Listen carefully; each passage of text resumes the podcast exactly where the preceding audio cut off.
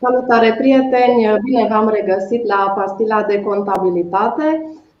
Astăzi, împreună cu prietenii de la Smart Deal, am ales o temă importantă de evaluarea imobilizărilor, o temă importantă mai ales contextului în care ne aflăm, mai precis proximitatea termenului pentru depunerea rapoartelor de evaluare pentru anumite tipuri de companii la direcție de impozite și taxe locale.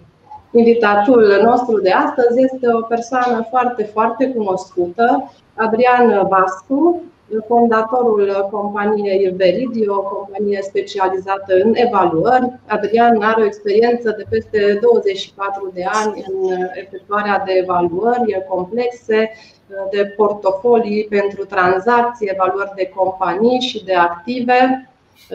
Experiența sa este completată de calitatea de președinte a Nevar în două mandate Uh, poate că locul de unde îl cunoașteți pe Adrian cel mai bine este emisiunea Veridice, al cărei realizator este, este o emisiune TV uh, și de asemenea din calitatea sa de invitat și de speaker la evenimente, la conferințe pe teme economice. Bine ai venit, Adrian, la pastila noastră de contabilitate. Bună dimineața, cu mare drag, mulțumesc, mulțumesc pentru invitație și pentru prezentarea extrem de generoasă este o să profităm de prezența și de experiența ta. Am pregătit o listă de întrebări destul de consistentă. Îi încurajez și pe cei care ne urmăresc să ne adreseze întrebări. Le vom prelua pe măsura ce uh, trecem prin acest live.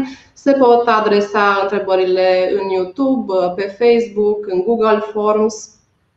Și acum să trecem la prima întrebare Ehm, fiindcă ne apropiem de acest termen de plata impozitelor și taxelor locale, aș vrea să te întreb ce modificări au fost aduse codului fiscal în această privință în 2021. Știu că au existat uh, controverse, au existat neclarități, ce anume s-a dezbătut în acest moment și cum s-au rezolvat lucrurile între timp au fost, uh, în esență, să fim uh, la obiect, um, două modificări esențiale, aș putea spune. Pentru că au fost și mici mărunțișuri pe aici pe acolo de reglaje fine, reușite sau nereușite, putem vorbi și despre asta, dar principalele două teme care au făcut obiectul a două acte normative la finele anului trecut au fost utilizarea mixtă, prima temă, și a doua temă a fost termenul după care firmele, atenție, firmele doar, trebuie să facă o nouă evaluare pentru a evita creșterea cotei de impozitare. Și vreau să folosesc termenii corect pentru că uh, multă lume spune uh, este obligatorie reevaluarea odată la 3 ani sau odată la 5 ani. Nu este obligatoriu nimic. Doar că dacă nu faci, cota de impozitare în momentul în care nu s-a făcut reevaluarea, crește semnificativ. Deci tema a doua legată de termen, de fapt propunerea a fost creșterea de la 3 ani, cum era periodicitatea până acum, în cazul persoanelor juridice, să fie aliniată cu, cele ale perso- cu durata persoanelor fizice, de fapt, la 5 ani de zile. Astea au fost cele două teme care au făcut obiectul în principal uh, pentru modificarea codului fiscal și care au avut oarecum impact asupra comportamentului uh, plătitorilor de taxe la începutul 2021. Uh, și ce neclarități au existat referitor, uh, mă refer aici la data de începere a aplicării măsurii, cea cu trecerea, extinderea termenului de reevaluare de la 3 la 5 ani? Da, păi a fost, sigur că legea a apărut, a ieșit practic din Parlament undeva prin noiembrie și urma a fi promulgată. Iar uh, promulgarea s-a făcut în uh, luna, în luna decembrie și prevedea uh, și las puțin utilizarea mixtă deoparte, vom ajunge probabil la ea și vom spune ce modificări au fost și acolo. Iar totul era destul de clar, să zicem. Nu știu dacă contribuabilii fuseseră informați că se va trece la această măsură, care de fapt ea ce însemna? Însemna că cei care și-au făcut reevaluarea ultima dată, la finele anului 2017, uh, uh, da? Ar fi trebuit ca firme, între ghilimele, vedeți, folosesc că ar fi trebuit, adică l-ar fi crescut cota dacă n-ar fi făcut, să repete exercițiul la începutul anului 2021. Această prevedere promulgată de președintele României în decembrie venea să spună nu este obligatoriu să faceți asta, adică nu crește cota de impozitare, va crește doar dacă nu veți reface exercițiu în anul 2023. Așa a fost interpretat. Doar că de aici a început uh, următorul film foarte pe scurt. Undeva în 28 decembrie, Ministerul Dezvoltării a emis un comunicat în care era un Word pe uh, site-ul lor în care au spus că vis-a-vis de această lege de modificare a codului fiscal, câteva dintre articole invocând acea poveste, acel articol care spune că nu poți modifica uh, codul fiscal cu șase luni mai devreme, uh, de intrare în vigoare și au spus, inclusiv în dreptul acestui articol, că va intra în vigoare la 1 iulie 2021. A fost cumva o intervenție a Ministerului Dezvoltării care nu a modificat legea, pur și simplu a fost o interpretare, un comunicat. Da? E, el a fost rostogolit public, evident, pentru că era o primă chestiune uh, care a apărut uh, oficială vis-a-vis de intrarea în vigoare. Astfel încât a început uh, uh, clar uh, faptul că nu s-a schimbat nimic și atunci contribuabilii, evaluatorii, autoritățile locale au intrat în ritmul normal al uh, anului 2021 ca și cum nu s-ar fi întâmplat nimic. Ei, între timp, Ministerul de Finanțe a primit diverse puncte de vedere. Am și eu ce vorbesc aici, vorbesc cu acoperire, dacă e cazul le trimitem și le veți a primit uh, asemenea adrese de la primării din țară care au spus stați puțin, vedeți că Ministerul Dezvoltării a prorogat un termen de intrare în vigoare, dar nu este corect. Și au adus argumentele uh, pe care le-au considerat domniile lor. Cert este că la acele primării au aplicat uh, legea în interpretarea pe care au avut-o ei că intră în vigoare la 1 ianuarie, adică favorabil pentru firme, să ne înțelegem. Pentru că firmele puteau să amâne până în anul 2023 exercițiul reevaluării. Bun. Ministerul de Finanțe a luat în seamă ceea ce a căpătat de la colegilor de prin teritoriu, iar Departamentul Juridic de la Ministerul de Finanțe a emis un punct de vedere pe care îl avem și pe acela, în care a spus, într-adevăr, este corect, trebuie să intre în vigoare la 1 ianuarie. De ce? Pentru că acele șase luni ar fi trebuit prevăzute de lege, legea spune până la șase luni și că dacă nu scrie expre în lege, mă rog, termeni juridici, până la urmă modul în care au interpretat ei. E, pe baza acestui document, Ministerul Dezvoltării a dat un comunicat scurt în care a retractat indirect tabelul pe care îl pusese în 28 uh, decembrie, spunând, conform celor transmise de Ministerul de Finanțe, intră în vigoare la 1 uh, ianuarie 2021. Deci cumva au revenit asupra propriei opinii. Doar că era schimbarea din nou a regulii în timpul jocului, pentru că reevaluările se depuneau până la primul termen de plata impozitului. Atenție, care este 31 martie. 31 martie da. Dar în lege nu scrie 31 martie, scrie primul termen de plata impozitului. Pentru că dacă vă amintiți, anul trecut, în aceeași perioadă, datorită impactului puternic al statului în casă, s-a prorogat termenul 31 martie, s-a prorogat până undeva în iunie. El a devenit primul termen de plata impozitului. Deși din statistica pe care eu am văzut-o, majoritatea aș făcuseră treaba până la 31 martie. Bun, revenind atunci, fiind regula schimbată în timpul jocului, România s-a împărțit în două. Au fost primării care n-au acceptat punctul de vedere al Ministerului de Finanțe și au spus nu, și noi credem că intră în vigoare în iulie, deci să-și facă reevaluarea. Și altele care au spus, conform comunicatului Ministerului de Finanțe, uh, a intrat în vigoare la 1 uh, ianuarie. Unele dintre ele au încercat, din informațiile mele, să obțin un punct de vedere de la Curtea de Conturi, care a devenit arbitru din nou în toată povestea asta, dar care nu s-a exprimat.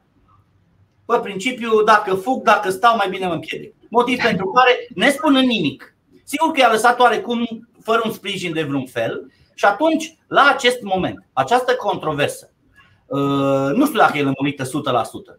Ca multe alte lucruri în România, din păcate, avem o lege pe care uh, o interpretăm fiecare din noi cum crede. Ceea ce nu e sănătos. Sunt absolut convins de lucrul ăsta. Că legea ar trebui mai clar făcută, fără doar și poate. Dar cumva modul în care s-a acționat până astăzi a fost cel mai sigur. Luna și-a făcut evaluările. Pentru că dacă le făceai, nu pierdeai nimic. Dacă intra în vigoare la 1 ianuarie, e perfect, le-ai făcut acum, nu mai faci decât peste 5 ani. Iar dacă nu intra în vigoare la 1 ianuarie, atunci erai obligat să le faci oricum, prin urmare le-ai făcut. Așa că, uh, până la urmă, cred că oamenii, nemai dorind, după ce au înțeles care a fost uh, aspectul, pentru că decizia trebuia să fie în fiecare caz la contribuabil.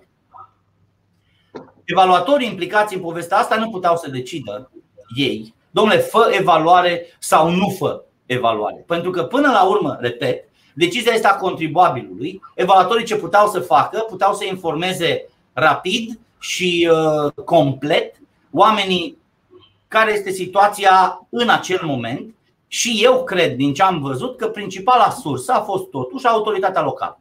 Fiecare a discutat cu modul în care autoritatea locală a interpretat acest uh, lucru. Cert este că mai sunt două săptămâni până atunci.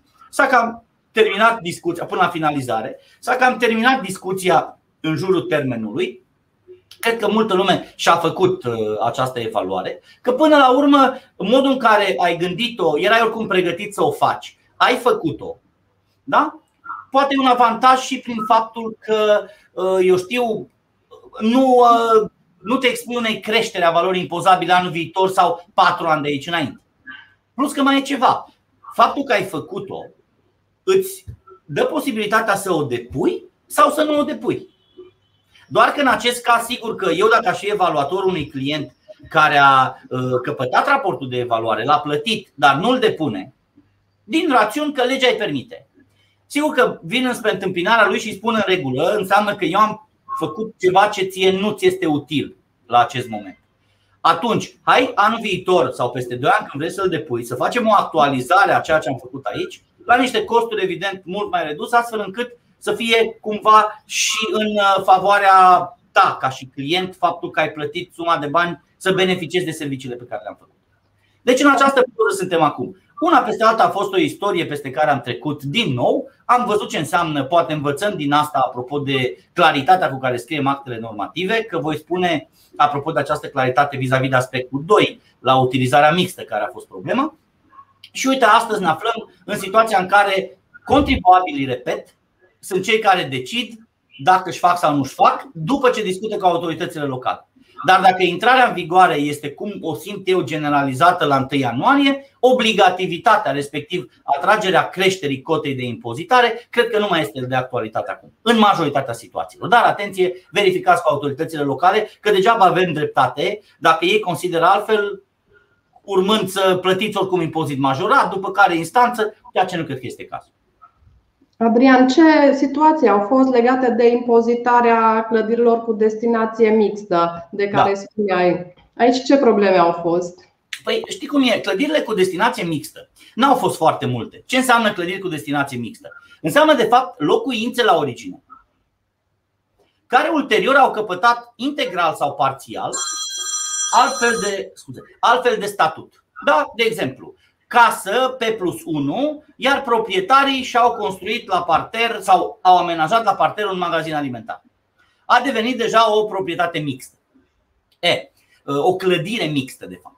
Și uh, până acum legea spunea că pentru partea nerezidențială a casei, mă rog, a construcției persoanei fizice, se face raport de evaluare. Iar pentru partea rezidențială nu se făcea raport de evaluare a fost o întreagă complicățenie cu suprafețele. Cât că, de exemplu, uh, povestea aia că mulți aveau, de exemplu, uh, sediu firmei în apartament. Da? Cum poate toți care avem PFA-uri, avem sediu undeva. O situație, da, foarte des întâlnită. Pe o bancă într-un parc. Ei, în acel moment, uh, unii au interpretat că ai sediu acolo, că utilizarea este nerezidențială. Legea a venit și a lămurit acolo situația de sediu fără activitate. Da? Pentru că exemplu clasic este al unui taximetrist care are un PFA la el acasă, dar se dă cu taxiul oriunde, numai în casă nu. Da? Prin urmare, nu pot spune că activitatea lui se desfășoară la sediu. Dar au fost unii care eu știu, au declarat, au un contract de comodat și au spus am sediu 6 metri pătrați în camera mică. Unele primării au zis, a, scrie la Registrul Comerțului că ai declarat, trebuie să faci evaluarea părții nerezidențiale. Păi cum să vin eu să evaluez camera mică dintr-un apartament? Că nu are logică, nu poți ajunge, are cote comune, are. Da, și atunci cumva ă, la acel moment se ă, evalua de către evaluator întregul apartament ca nerezidențial, de către primărie întregul ca rezidențial și se aplicau suprafețele direct proporționale declarate de contribuabil la primă. O întreagă complicățenie. Pentru un număr mic de proprietăți. A venit legiuitorul și a zis așa, hai să simplificăm chestiunea asta. Și au pus o chestie corectă în principiu. Hai valoarea impozabilă a casei să o calculeze primăriile, pentru că reamintesc celor care ne urmăresc și care știu cu siguranță impozitele, respectiv valorile impozabile, la toate clădirile rezidențiale din România, aparținând persoanelor fizice, se calculează de către primării conform unui algoritm pe care îl găsim în articolul 457 din Codul Fiscal. Da? Scrie acolo valoarea de bază, rangul localității, vechime, primăriile fac acest lucru. Prin urmare, ele obțin o valoare impozabilă. Clar că e logic să da primăria valoarea impozabilă a întregii case, urmând ca, pe baza declarației contribuabilului, că 6 metri pătrați din 60 sunt folosiți nerezidențial, să se aplice pentru 6 metri pătrați prorata, ori valoarea impozabilă, ori cota de impozitare pentru partea nerezidențială și pentru partea rezidențială. E, legea a încercat cumva să rezolve lucrul ăsta, să spună cu alte cuvinte, nu e nevoie de evaluare, calculează primăria și voi declara suprafețe. Dar a păstrat o virgulă, firea naibii de virgulă, spunând cu excepția celor care deduc utilitățile. De parcă deducerea utilităților de către firma de la parter are vreo legătură cu valoarea impozabilă a casei. Da? Și atunci, păstrând această virgulă pe care sper, paranteză, în viitor să o scoată, că nu are legătură cu nimic, în acel moment, din nou, s-a ajuns în situația inițială. Deci, pentru că multe dintre firme, în momentul în care și-au pus contor să pună separație, eu cât deduc cheltuielile respective pe firmă. Iar formularea din cod nici măcar nu spune dacă toate utilitățile, că avem uh, gaze, avem apă, uh, energie, uh, cablu, internet, e suficient una sau toate. Un domeniu destul de neclar. Ok. Deci prima modificare a fost aceasta i-a lămurit pe unii care dacă nu aveau utilitățile deduse, nu mai aveau nevoie de raport de evaluare. Sper din tot sufletul ca la următoarea modificare de cod, care știu că este în discuție la acest moment, să se elimine această ambiguitate și să fie foarte clar. La proprietățile, la clădirile cu utilizare mixtă, valorile impozabile calculează primăria, iar contribuabilul declară cât din suprafață este folosită rezidențial sau nerezidențial. O a doua modificare, asta a apărut în Parlament, nu știu de unde. Au zis așa, că acolo unde nu se cunosc cât este suprafața uh, rezidențială și nerezidențială, e ok, nu declară contribuabilul, atunci primăria va calcula valoarea impozitului luând toată valoarea casei pe articolul 457 ca la case, înmulțind cu cota de impozitare fixă de 0,3%. Bun, nu știu de unde a apărut 0,3% ăsta. Dar, de exemplu, cunosc primării în care pentru partea rezidențială aplicau cota de 0,1%, dar pentru nerezidențial aplicau 1,3%. Și atunci pentru contribuabil astăzi, dacă se uită cu atenție la articolul 459 cu 3, da, se duc și declară că nu declară. Bună ziua, am venit să nu vă declar suprafețele. Dacă nu îmi declar suprafețele, înseamnă că eu voi calcula cu 0,3 și pentru unii este avantajos.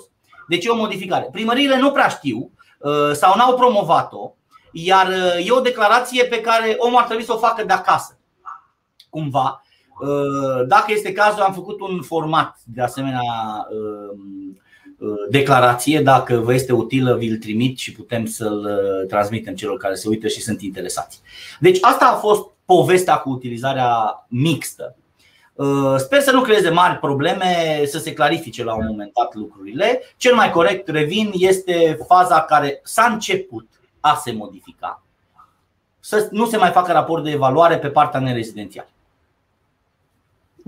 Eu vreau de să amintesc un lucru aici, pentru că m-am tot uh, lovit de povestea asta uh, cu foarte mulți oameni uh, care nu erau neapărat implicați, uh, decât uh, primari, parlamentari și așa mai departe, care ziceau, domnule, mie mi se par valorile impozabile mici și trebuie să nu mai aplicăm standardul de evaluare, să facem valoarea impozabilă, ci să calculăm valoarea de piață. E perfect. Am fost de acord cu toți, e perfect. Numai că. Ce vreau să le amintesc tuturor celor care vorbesc asemenea lucruri îi rog respectos să citească codul fiscal și să vadă că în România impozitul pe proprietate, proprietatea înseamnă terenul plus clădirea de pe ea. Tu când vizi o casă, te uiți în orice fel de anunț, scrie valoarea este 400.000 de euro, 300.000, cât Dumnezeu e. Include clădirea, terenul și ce e pe acolo. Ei, noi în România nu impozităm proprietatea. În alte țări se impozitează proprietatea. Noi nu facem asta. Noi impozităm terenul într-un fel și clădirea în alt fel. Uitați-vă în codul fiscal și vedeți cum sunt impozitate terenurile, împărțite în cele patru zone fiecare din localități, în funcție de ranguri și sunt stabiliți acolo niște lei pe metru pătrat. Nu știu cum au fost stabiliți. Eu nu știu cum au fost stabiliți. Eu cred că și cine a stabilit a uitat cum i-a stabilit. N-au nicio legătură cu nimic ce înseamnă piață. E pur și simplu un tabel cu lei pe metru pătrat.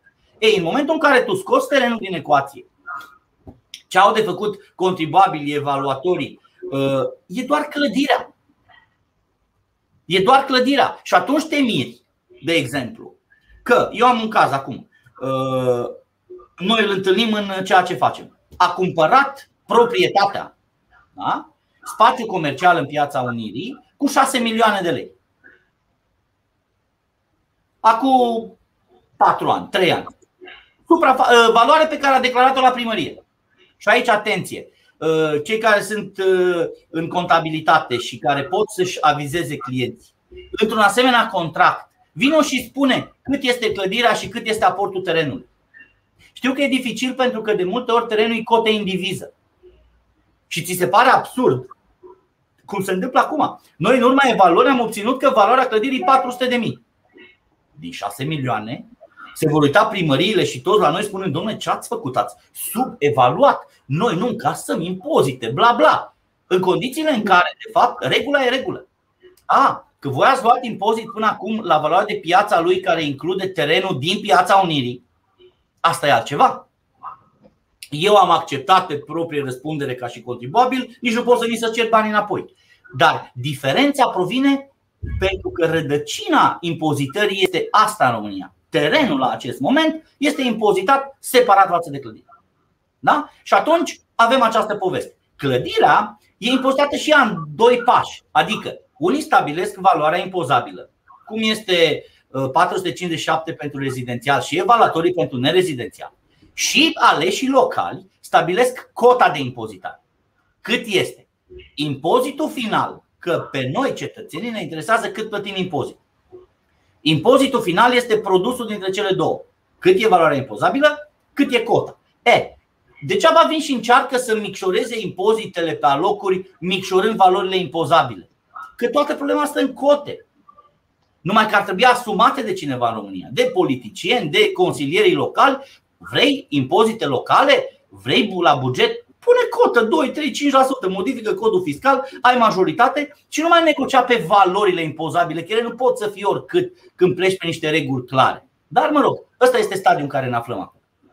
Bun. Așteptăm în continuare întrebările voastre și aș vrea să vă reamintesc că pentru a primi notificări pentru edițiile viitoare sau pentru a primi materiale eventuale care pe care invitații noștri le pot trimite, uh, puteți să vă înscrieți pe un link la pastila de contabilitate, un link pe smartbill.ro pastila de contabilitate.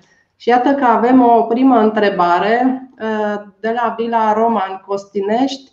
Am o construcție pe persoană juridică cu recepție finală 2019 care funcționează sezonieră pentru închirieri pe perioade scurte cu clasificare Anul acesta, la plata impozitului local, am dreptul să beneficiez de prevederile legii 230 pe 2020, potrivit căreia beneficiem de reducerea de 50% la plata impozitelor locale?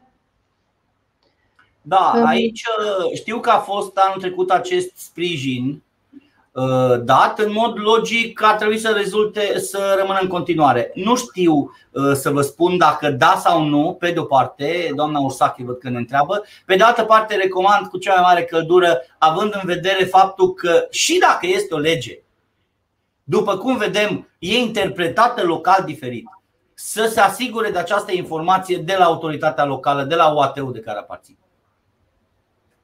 Uh, ce, uh, ce impact fiscal are Adrian dacă omitem să depunem acest raport de reevaluare odată la 5 ani? A trecut termenul pentru depunerea lui, mă trezesc un impozit majorat, mai pot rectifica, mai pot face ceva ca să nu plătesc pe tot anul această sumă uriașă? Acum uh, să le împărțim în două. Cei 5 ani până acum funcționau pentru persoanele fizice. Persoanele fizice care au, mai corect să spun, care au clădiri nerezidențiale. Da? Mixtele am lămurit cu ele. Dacă sunt cele în care ți-ai transformat casa în. Dar a existat o categorie de contribuabili care și-a construit pe persoană fizică blocuri, uh, stații de benzină, hoteluri, uh, spații comerciale și care până înainte de modificarea legii în 2016, la 1 ianuarie, plăteau impozit pe aceste clădiri ca la persoanele fizice. Cei care ne urmăresc și sunt contabili uh, știu că până în 2016 valoarea impozabilă în România era, atenție, valoarea de inventar a clădirilor. Că mulți au spus era valoarea contabilă. Să fim mai exacti, că din valorile în contabilitate, care sunt valori de inventar, valorile rămase, amortizări, valori reevaluate și așa mai departe, mai multe tipuri, pentru impozitare se folosea valoarea de inventar. Că atunci era o problemă în contabilitate cum înregistrezi noua valoare de inventar după ce faci reevaluare. Anulezi amortizarea de până atunci și noua valoare devine valoare de inventar sau o recalculezi direct proporțional. La acel moment avea un impact fiscal semnificativ. Pentru că dacă tu majorai valoarea de inventar, sigur că creștea impozitul. Am trecut de această fază. Conform legii astăzi normelor, diferențele din sau evaluarea pentru impozitare nu se înregistrează în contabilitate. Asta la film. Bun. Persoanele fizice, ele au devenit noi contribuabili după 2016, persoanele fizice care aveau clădiri nerezidențiale. Ei făceau o dată la 5 ani. Din punctul lor de vedere, acum în 2021 le-a venit rândul următoarei evaluări. Pentru că dacă nu o fac, cota de impozitare crește la 2% sau cât este cota penalizatoare. Da? Deci ăsta este singurul lucru pe care și-l asumă. A nu face evaluarea, mai ales acolo unde cotele sunt 0,2%. Sigur că e o creștere de 10 ori a impozitului. Mulți dintre noi am primit deciziile de impunere la începutul anului și ne-am speriat, poate, că am văzut că este cota, este impozitul foarte mare. Pentru că primăriile, by default, au emis uh, deciziile, multe dintre ele, în ipoteza în care nu vei face evaluare au fost concetățeni care au plătit. Au zis, domnule, asta este, s-au mărit impozitele, alții care s-au, mă rog, au sesizat și au pus întrebări ce se întâmplă acolo. E clar că au dreptul la acest moment să-și facă evaluarea, să-și optimizeze cât plătesc. Asta este cu persoanele fizice. Acum am întreb de termen. 31 martie, valabil și la persoanele juridice, este termenul de decădere, practic. Orice fel de raport de evaluare depus după 31 martie nu mai produce efect pentru anul în curs și răspunsul sincer al meu este că nu mai ai ce să faci. Vă spuneam la început și de niște modificări mai de acord fin ale codului fiscal din, din decembrie. Una dintre ele a fost și legată de chestiunea asta. Adică, dacă depui raportul de evaluare, tot o prostie după părerea mea, dacă depui raportul de evaluare după 31 martie, el intră în vigoare numai de la anul viitor. Păi atunci vin și te întreb, de ce să-l mai depun? De ce să mai depun în mai? Dacă oricum nu mi-l iei în seamă, las că îl fac la începutul anului viitor, când vârsta clădirii mai mare cu un an, când foarte probabil este ca valoarea impozabilă să fie, nu știu, mai mare, mai mică, analizez chestiunea asta. Dar nu are sens, plus că ă, dacă depun raportul acum în mai, el în interiorul lui are o dată de referință a evaluării 31 decembrie 2020. Păi legea spune că data impozabilă este 31 decembrie anului anterior. Prin urmare, dacă depun același raport în 2022, n-ar trebui să am data evaluării 31 decembrie 2021? Vin și întreb și eu. Apropo de ce vorbeam noi că schimbi o lege într-un articol, dar mai sunt încă trei articole în alte legi care vorbesc despre același. Care au rămas pe vechea reglementare. Niște, niște codițe. Așa că e de depus raportul de evaluare până la 31 martie, pentru că altfel căi legale de a le depune ulterior, eu nu știu să fie. Avem uh, mai multe întrebări uh, de la Daniela Nicoleta. Cum se procedează dacă se dorește evaluarea unei companii în ansamblul său în vederea vânzării? Cum se realizează această evaluare și cum se ajunge la valoarea finală? În cadrul uh, Veridio faceți și astfel de evaluări de companii în ansamblul lor în vederea pentru diverse scopuri.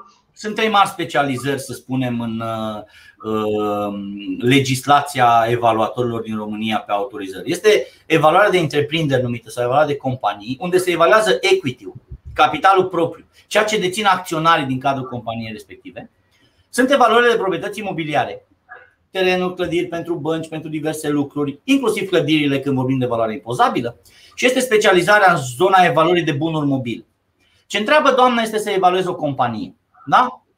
E, în momentul în care evaluezi o companie, toate cele trei specializări, de fapt, au la bază sau au în interiorul lor, dacă vrei, doar trei abordări ale evaluării. În fiecare din ele, doar că diferă, desigur, metodele adaptate la fiecare caz. Avem abordarea prin piață, și aici este o confuzie. Abordarea prin piață nu e cea care conduce singură la valoarea de piață. Toate abordările trebuie să conducă la valoarea de piață dacă folosești ingrediente de piață în ele.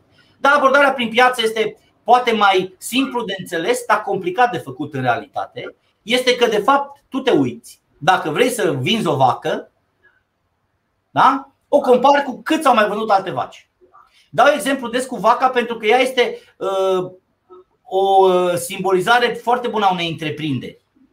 Ea produce diverse lucruri, are o durată de viață, are o aprovizionare de un anumit fel și așa mai departe. Ok. Uh, deci e abordarea prin piață, abordarea prin venit.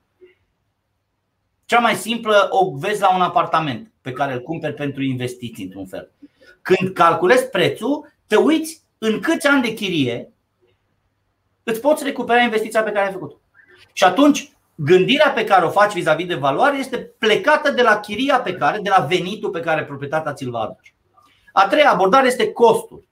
Gândirea simplă, cât m-ar costa pe mine să fac bunul respectiv pe care tu vrei să mi-l vinzi. Sigur că nu se, la vacă, de exemplu, nu poți aplica abordarea prin cost.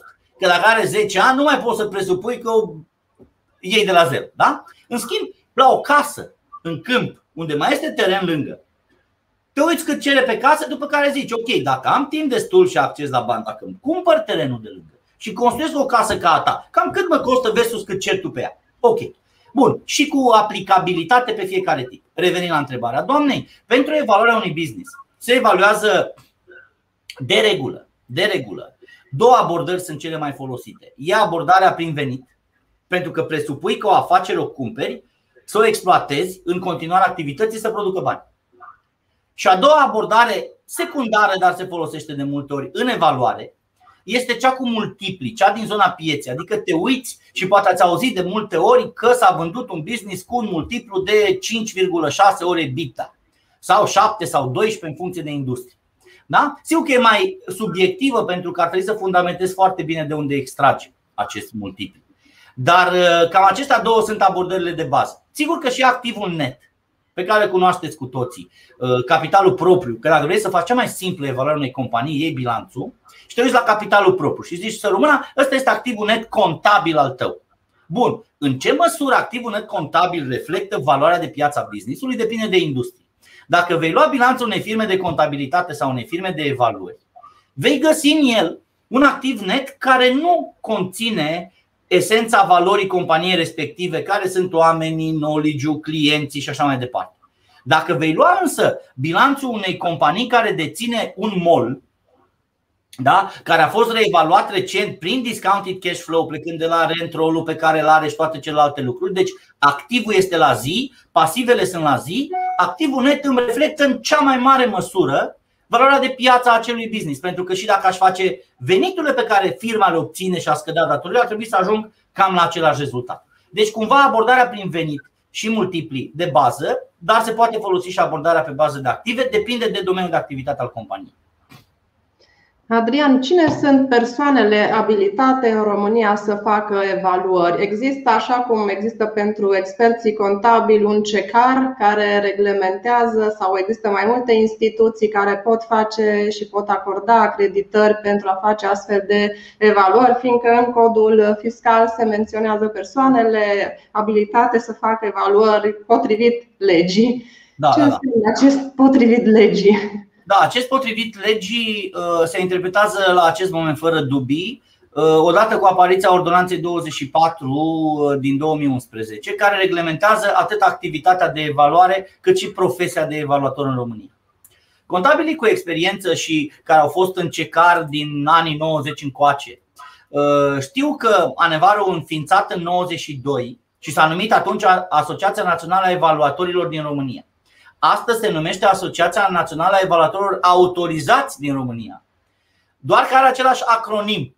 Da? Au ăla de la autorizați a încăput de la început în acel acronim inițial. E, ă, până în, din 92 până în 2011 a fost o profesie nereglementată.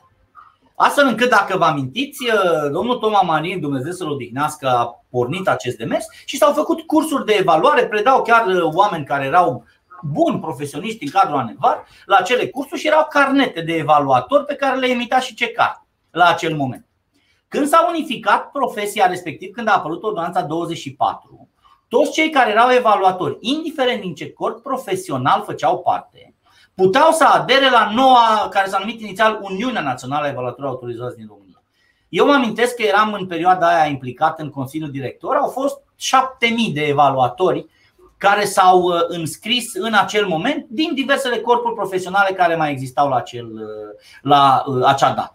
E, între timp, sigur că a apărut regula pentru a lucra în România cu autorizație, trebuie să ai legitimație să fii în tablou oficial al evaluatorilor autorizați, așa cum ești în tablou CECAR, cum ești în tablou consultanților fiscale, al auditorilor financiari, al practicienilor în insolvență, al notarilor, al avocaților, al tuturor profesiilor liberale. Prin urmare, în acest moment, pentru a face evaluări în România, trebuie să fii uh, evaluator autorizat, având această autorizare. Cu o singură excepție, care probabil se va rezolva cândva, sper eu, în viitor, este expertiza judiciară. În expertiza judiciară din România, evaluările care țin de uh, domeniul respective expertize se fac de către experții judiciari care sunt pe tabloul Biroului Central de Expertiză de la Ministerul Justiției. Sigur că a fost un interviu în 2014, mulți membri ANEVAR sunt și experți judiciari, dar doar calitatea de membru ANEVAR by default nu îți dă astăzi, cum este la CECAR, de exemplu. Din câte știu, la CECAR există o legătură între informațiile pe care CECAR le transmite către Ministerul Justiției și lista cu experții judiciari contabili din fiecare, din fiecare an. E, aici sunt experții uh, judiciari uh, unde regula de a deveni expert judiciar nu este una continuă, astfel încât dacă dorești astăzi să fii expert judiciar pe evaluare, nu cred că poți.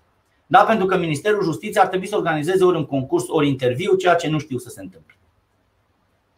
Bun. Mai avem o întrebare de la Mădălina. Este o întrebare la care cred că am răspuns. Cum se face delimitarea între noțiunile de rezidențial, nerezidențial și mixt? Asta este o întrebare care am, am discutat-o puțin în mai principiu, În principiu e cum le spune numele. Rezidențial unde dormi, nerezidențial unde muncești și mixt e acolo unde le faci pe ambele, dar nu în același loc. Dar atenție, de exemplu, sunt uh, cazuri de apartamente care au fost construite ca birouri și în extrasele CF apare birou. Deși ele sunt structură de apartament și am avut un caz acum cu un domn care s-a trezit cu un impozit foarte mare de la primărie, el spune că a cumpărat un apartament. Dar pe extrasul lui de carte funciară scrie birou 1 și birou 2. Primăria a zis, bă, stimați respectatori, mie nu-mi pasă că el doarme în birouri. Din punctul meu de vedere, deși, repet, a fost locuință de la început, Primăria a spus așa, dacă destinația în acte la mine îmi scrie birou, eu o consider nerezidențială. N-are decât să-și modifice destinația sau îmi plătește ca și clădire nerezidențială, indiferent ce scrie. Prin urmare, la întrebarea doamnei, dincolo de clasificarea simplă, dormi, nu dormi acolo, muncești, nu muncești acolo, mai apare și corelația cu ce scrie în document. Că nu poți să te duci la primărie, să tu ai o hală industrială și zici rezidențială. De ce? Păi nu mai am activitate și m-am mutat acolo. Dacă destinația e inițială, va trebui modificată și în document. Bun. Da, mai avem încă două întrebări. Una dintre ele este de la Steluța Zaieț. Calcul valoare impozabilă a unei uh, locuințe, proprietar persoană juridică, având în vedere solicitarea SPIT de a lua în calculul suprafeței construit desfășurate a cotei indivize spații comune. Uh, este da, aici este o discuție, din nou, uh, după părerea mea, nu se iau în considerare suprafețele construite desfășurate ale spațiilor comune. Pentru că de asta a venit legiuitorul și a spus dacă am suprafața utilă a apartamentului, suprafața construit desfășurată a lui este suprafața utilă 1,4. De fapt, ce întreabă doamna Zaeț? E simplu. Uh, și ne lovim cu toții de subiectul ăsta. În orice acte te uiți, apartamentul tău, că te întreb ce suprafață are? 60 de metri pătrați. Dar mai scrie acolo. Are și cote din cotele comune 2 pe 40, cote de nu știu ce. Acum nu o să zbori pe geam în apartamentul tău, trebuie să intri printr-o alee, prin casa scării și să urci cu liftul. E, nu se adaugă uh, ălea, pentru că ele nu fac parte din suprafața construit desfășurată a apartamentului. Ele sunt, de fapt, niște suprafețe strict legate de casa ta ca să poți ajunge acolo. Prin urmare, uh, am mai întâlnit chestiunea asta și mie mi se pare un abuz al celor de la autoritățile locale care cer o asemenea, uh, o asemenea suprafață în condițiile în care nu sunt, cu tot respectul, dar nu cred că sunt domniile lor specialiști în a spune ce suprafață intră și ce suprafață nu intră. Autorizați în chestiunea asta. Știu și asum. Și mai e ceva. Dacă autoritățile locale au dubii au un articol în cod, în norme, care spune pot să facă verificarea conform legii a evaluării.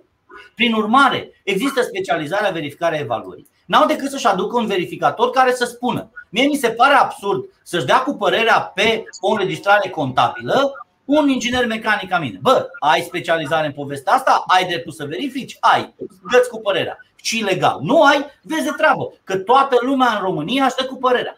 Avem părerologi peste tot se uită funcționare din primărie și spun nu mi se pare că ar trebui altă suprafață acolo.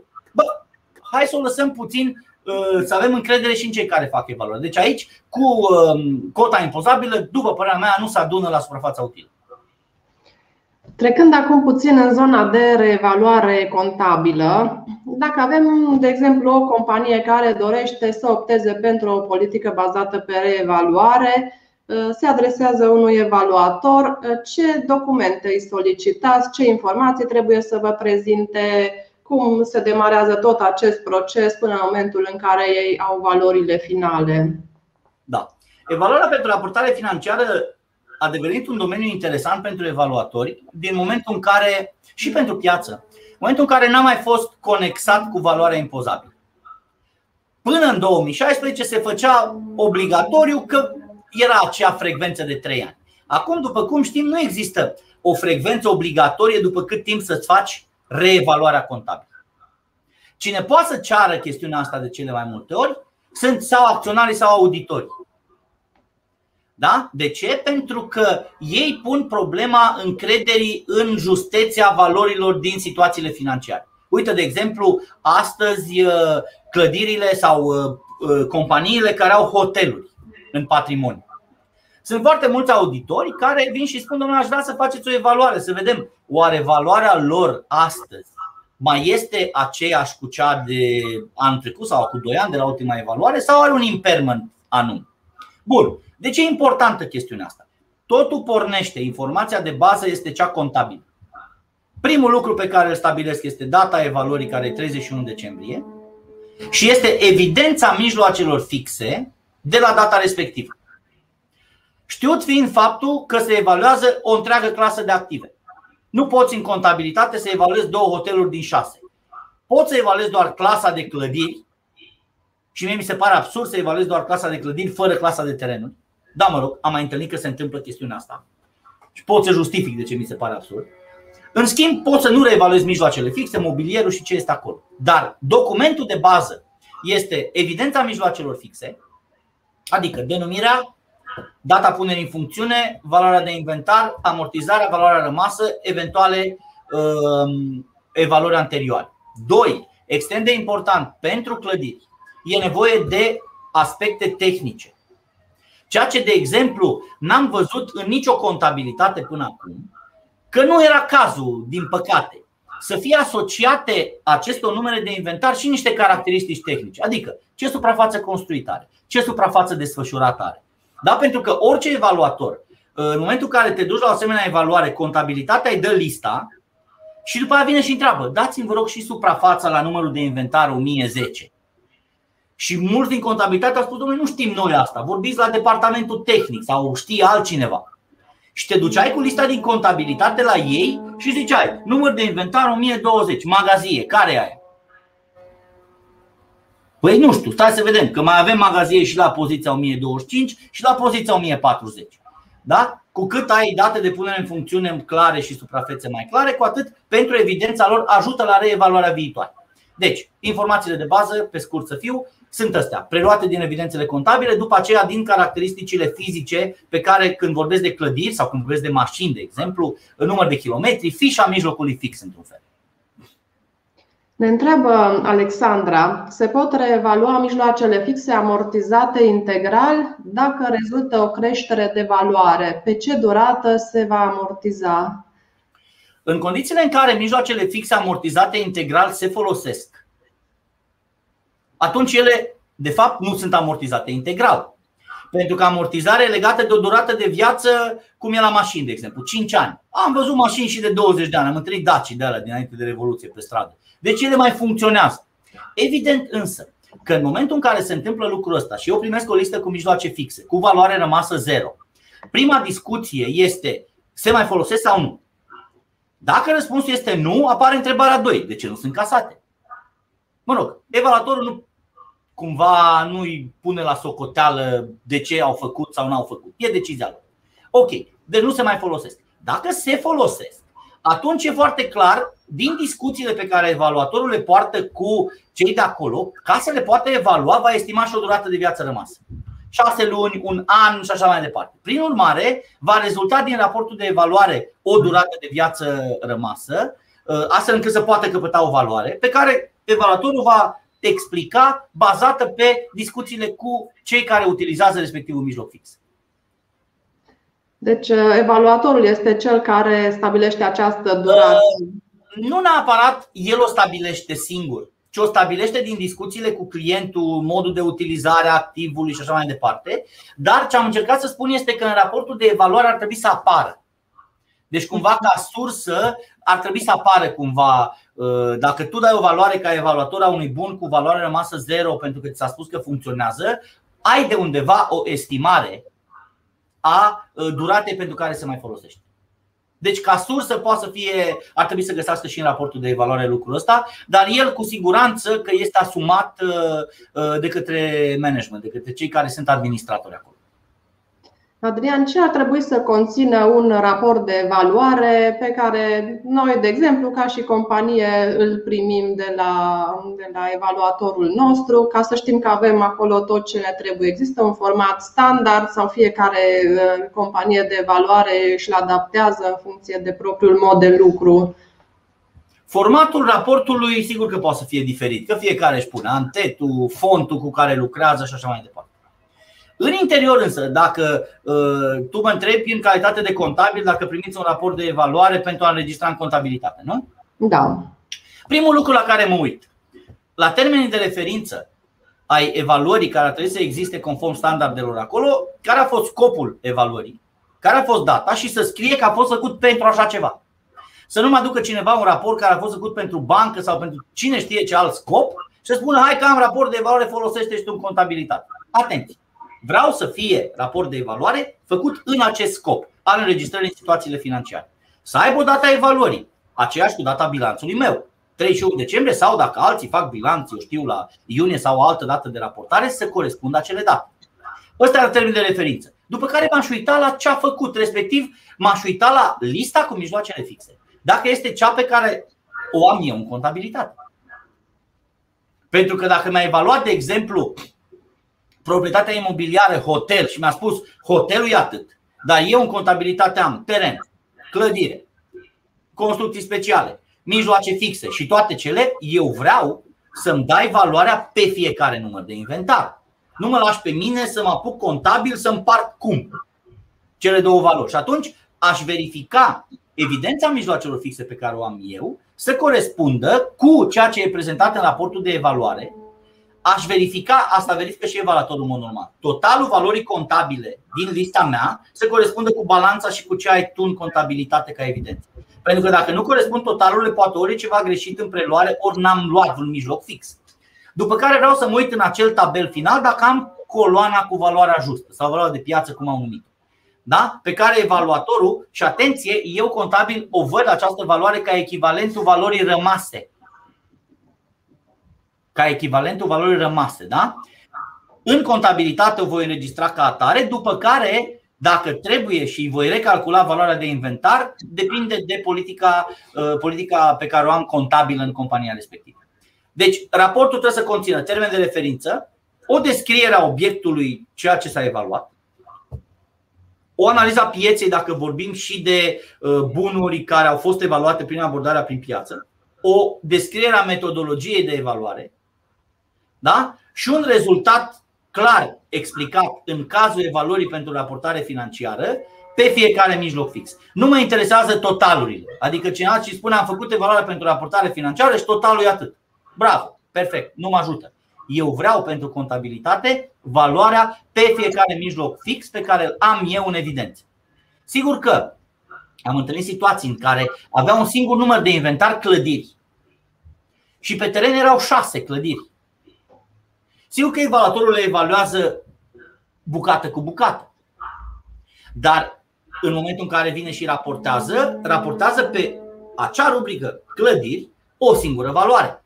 Sigur că aici în raport se vor găsi valorile pe fiecare șase. Dacă e posibil în contabilitate, ar trebui făcute șase numere din acel moment, că poate au durate de viață diferite, poate se amortizează diferit, poate fac investiții, dar mai sunt și asemenea, și asemenea situații.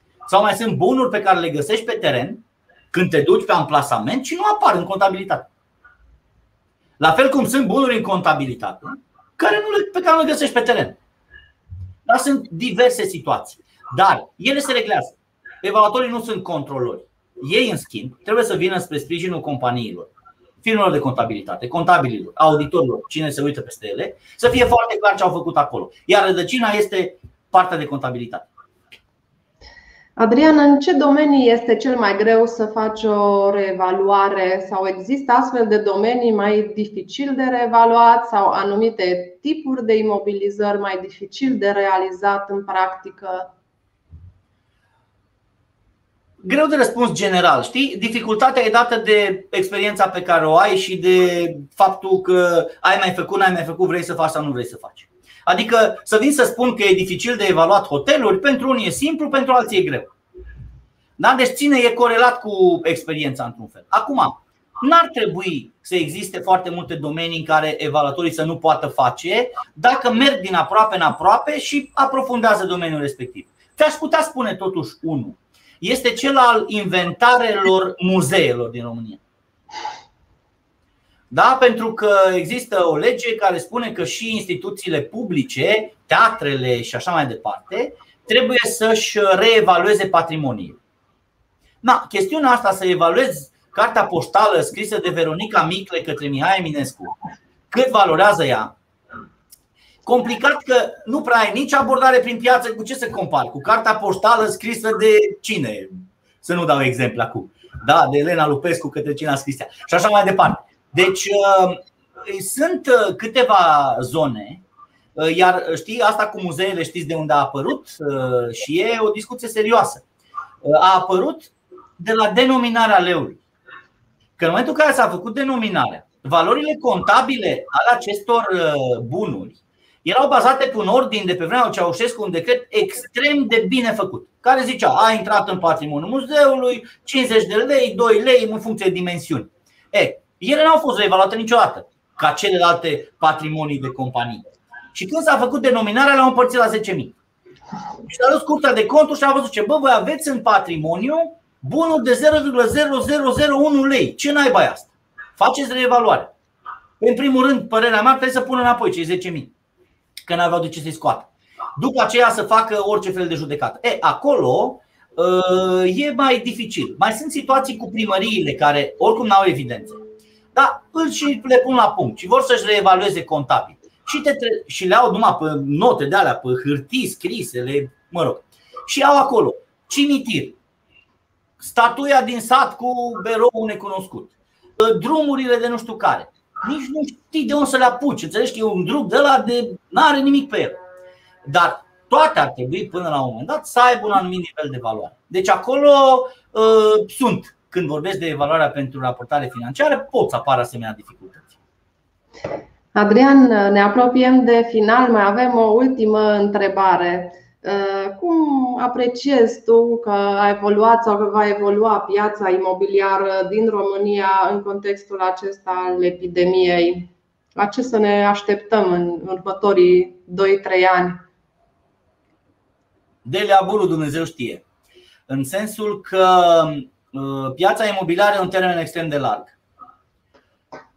Dacă o iei pe segmente, sunt diversi factori care pot să influențeze. Eu n-aș intra în teoria să calculăm rentabilitatea, să vedem noi ca indivizi că viața noastră înseamnă mai mult decât a ne uita pe niște cifre și pe niște reguli.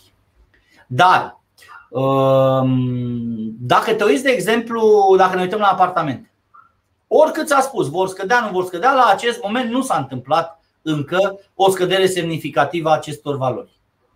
De ce? Pentru că cererea de apartamente a rămas destul de mare. Oamenii vor în continuare să-și cumpere case, tinerii să nu mai stea cu părinții, noi să fim proprietari, că ne place să fim proprietari. Băncile finanțează în continuare achizițiile. Da?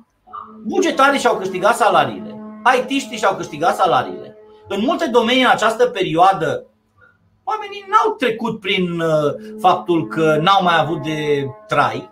Așa că cererea și oferta la acest moment nu s-a simțit a fi în zona rezidențială extrem de uh, afectat. Din ce am văzut un studiu la care am participat și noi, uh, Remax l-a făcut și Veridio a fost partener, uh, ce spuneau agenții imobiliare acolo, să așteptau în 2021 la o eventuală stagnare.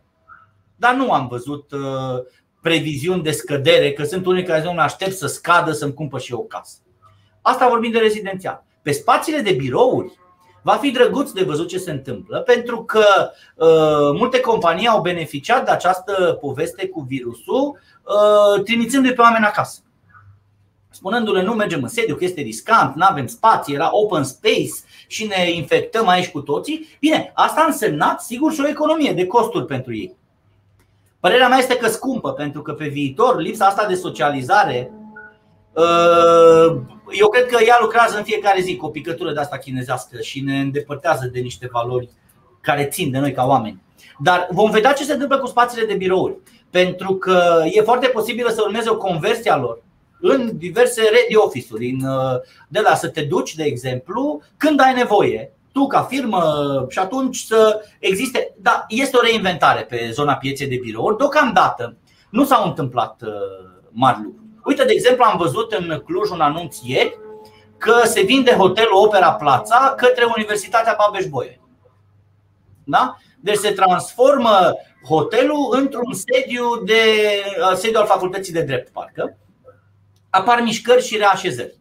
De spațiu de birouri, nu știu la acel moment, la acest moment uh, în ce direcție se va merge. Uh, piața terenurilor, și a caselor de la țară este una destul de interesantă acum, pentru că lockdown, toată ziua lockdown și blocaj, parcă ți-ar plăcea să ai o căsuță cât de mică cu o livadă în care să poți să ieși și după 10 seara, fără să stai în apartamentul tău, vorba unora care au zis, domnule, unde e logia aia mică de nu-mi plăcea mie și acum cât aș da să o am. Uh, piața terenurilor s-ar putea să aibă și ea un reglaj, dar pe perioada nu vreau să mă rog mai mult că nu-mi dau seama ce se va întâmpla pe anii care vin, dar în perioada imediat următoare eu nu văd o cădere semnificativă a pieței imobiliare, ci văd o reașezare pe tipuri de segmente din această piață. Adrian, îți mulțumim foarte mult de toate informațiile pe care ni le-ai dat astăzi, de răspunsurile la întrebări. Uh, celor care ne, ne-au urmărit, uh, le mulțumesc. Îi așteptăm la ediția următoare, pe 26 martie. O zi bună tuturor și mulțumesc încă o dată, Adrian. Mulțumesc, mulțumesc frumos și dacă mai sunt întrebări uh, de la cei care ne-au urmărit, pe care nu le-am lămurit, să le trimită, să vi le trimită scris transmiteți-mi-le și mie și vă spun punctul meu de vedere. Mulțumim. O zi minunată. O zi frumoasă.